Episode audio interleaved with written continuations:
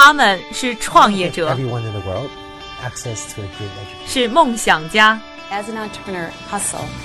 是行业先锋的代言人。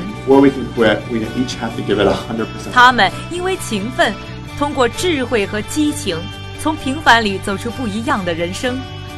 我是一加，这里是创业美国，带你了解美国前沿创业者成功背后的故事。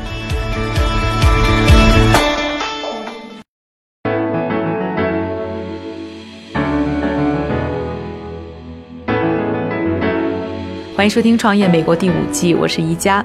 呃，今天要关注的这家公司的创始人呢，其实是我自己的一个朋友。那最早认识他的时候呢，是我好朋友的呃未婚夫。那那个时候呢，他还只是一个德意志银行的一个银行家。要知道呢，在纽约呢，你经常能碰到这些 bankers，所以当时也没觉得他有什么特别的。没过多久呢，他就说已经辞了职，要回学校去学习。再次在纽约见到他的时候，他就告诉我他创业了。那个时候呢，他要做一个众筹的项目，说你来采访我吧。当时我也真的去采访他了。他呢，当时告诉我他们要做一个卫星，然后这个卫星呢可以帮我们做很多的事情。当时我就觉得有一些天马行空，因为当时呢还没有什么人去打卫星的主意。但是觉得非常的有意思，之后呢，我就一直关注他们公司的成长，越来越成熟，现在已经是一个跨美国、欧洲和亚洲的国际卫星企业，融资额也将近上亿美元。那非常开心的是，最近呢，他又回到了纽约，我就有这么一次机会呢，跟他坐在一起。那到底呢，卫星创业可以怎么改变我们的生活？这个行业有什么样的一些发展？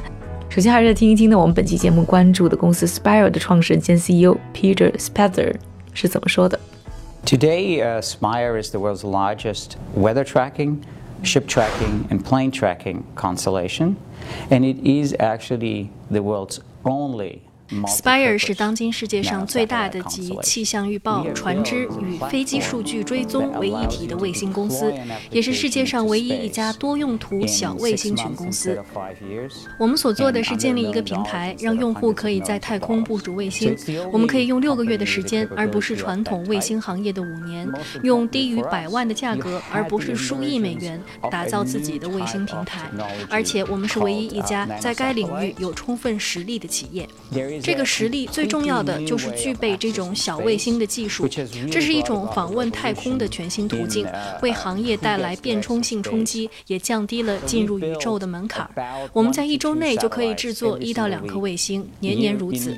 从总体成本角度而言，发射、制造、操作卫星的成本要低于一百万美元，而且完全不会影响功能。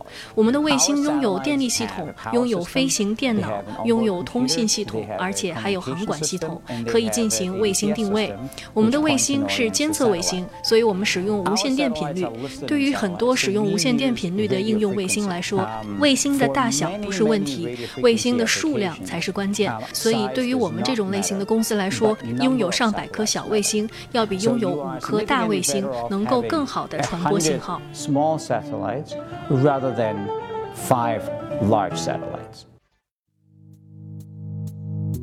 人们呢对于卫星呢这个名词其实并不陌生，从中国的东方红到美国的探险者一号，或者是前苏联的史普尼克一号，大家呢总能说出一些呢卫星的名字。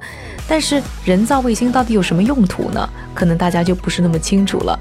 那人造卫星的种类非常的多，可以呢按照轨道的种类呢，或者是轨道的高度来进行分类，也可以按照重量或者是飞行方式来进行分类。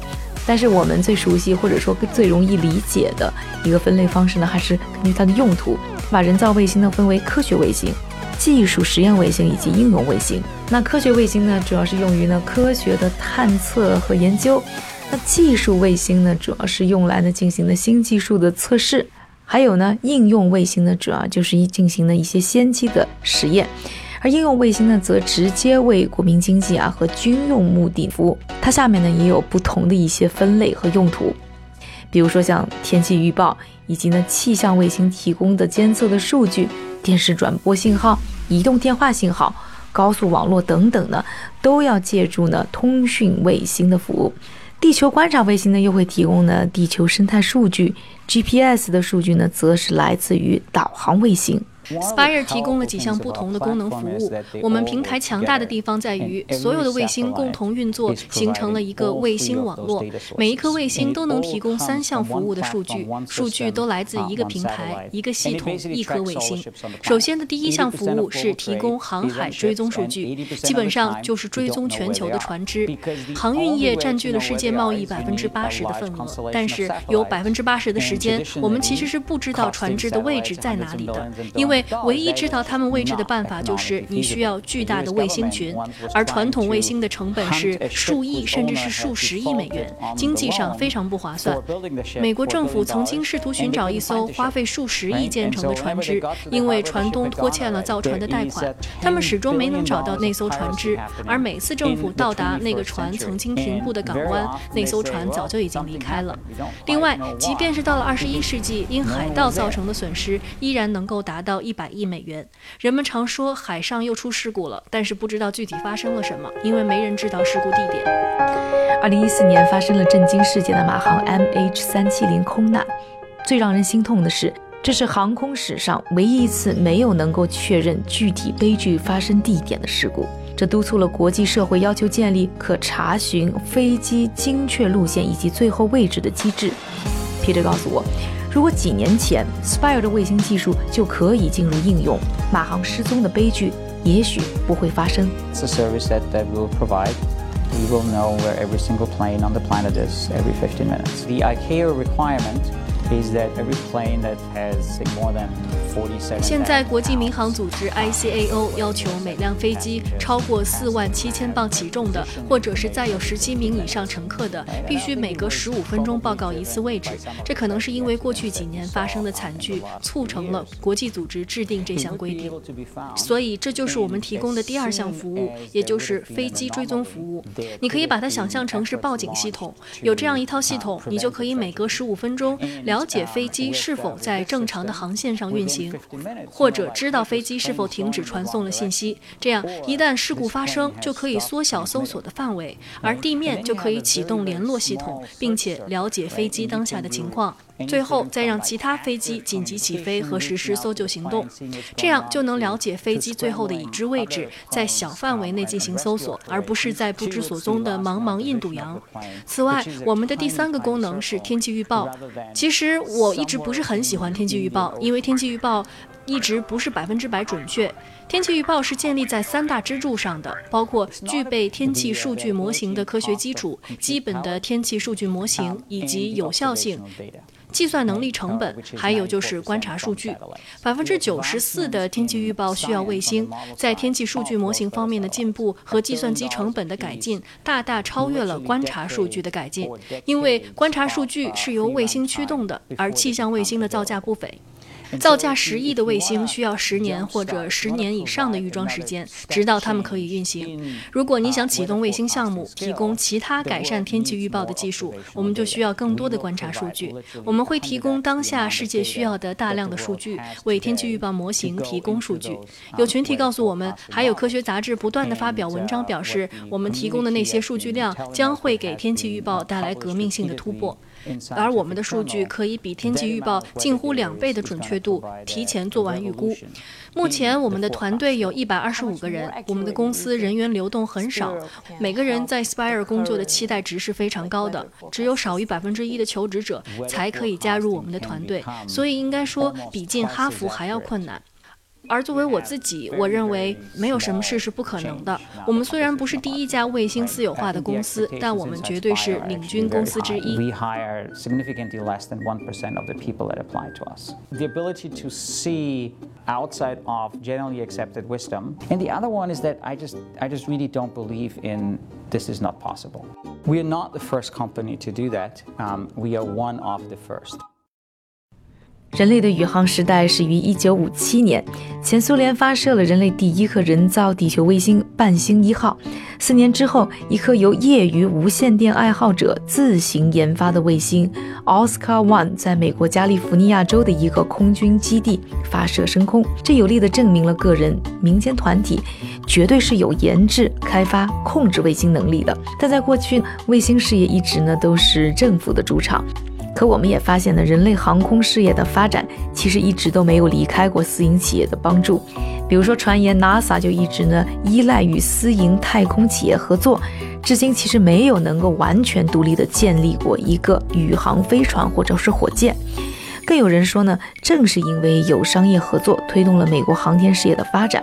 航天事业成本昂贵，近年来政府进一步的打开私营化、商业化的大门，太空探索领域的新玩家们纷纷登场，也为 Spire 带来了机遇。The AMSAT community, which is the uh, amateur uh, community, they launched a satellite, which is was like from a 卫星业余爱好者组织是一个由纯个人发起的爱好者组织，它也成功发射了卫星。对于人们来说，他们就是私人组织。而现在，卫星事业早已商业化，早已经有各种新浪潮。现在天空上大约有一千四百颗活跃的卫星，大部分是政府拥有的。但是，卫星私营化开始。出现转折点是在二零零九年到二零一零年间发生的。如果你在关注相关的科研应用，你会发现“小卫星”这个词语被提及的次数越来越多，尤其是在二零零九年到二零一零年之间开始大幅度上升。如果你看看在所有卫星中小卫星发射的次数，你也会明显的感受到，在二零一三年到二零一四年之间有了明显的提高。大量的创新企业加入到卫星行业之中，而我自己之前在 NASA 的。时候，NASA 和谷歌合作的一个项目叫起点大学。这个大学里面有一个领导项目，我们在那里探索各种未来潮流。随着商业太空公司的出现，政府一般会收紧太空预算。处于压力的政府就会寻求更节省成本的办法。其中一个就是与私营企业共同分担责任，于是商业领域接手政府生意的就开始增多了，也为我们带来了新的机遇。Um, find more cost-effective ways, or shed responsibility and uh, pass it on to the commercial sector has increased. 今天和大家介绍了很多关于人造卫星应用和发展方面的背景。Spire 到底有什么创业故事？Peter 在创业路上又有什么样不同的经历？在行业竞争当中，他们到底是如何脱颖而出的呢？那欢迎继续关注我们下一期的节目。想要收看我们视频节目呢，欢迎在微信账号关注“创业美国”，了解收看方法。另外还要广而告之一下的，就是我在喜马拉雅呢，刚刚也上线了一档新的节目，叫《十大富豪每日必读》，也欢迎大家关注收听。感谢你的收听，我是宜家，下期节目我们再见。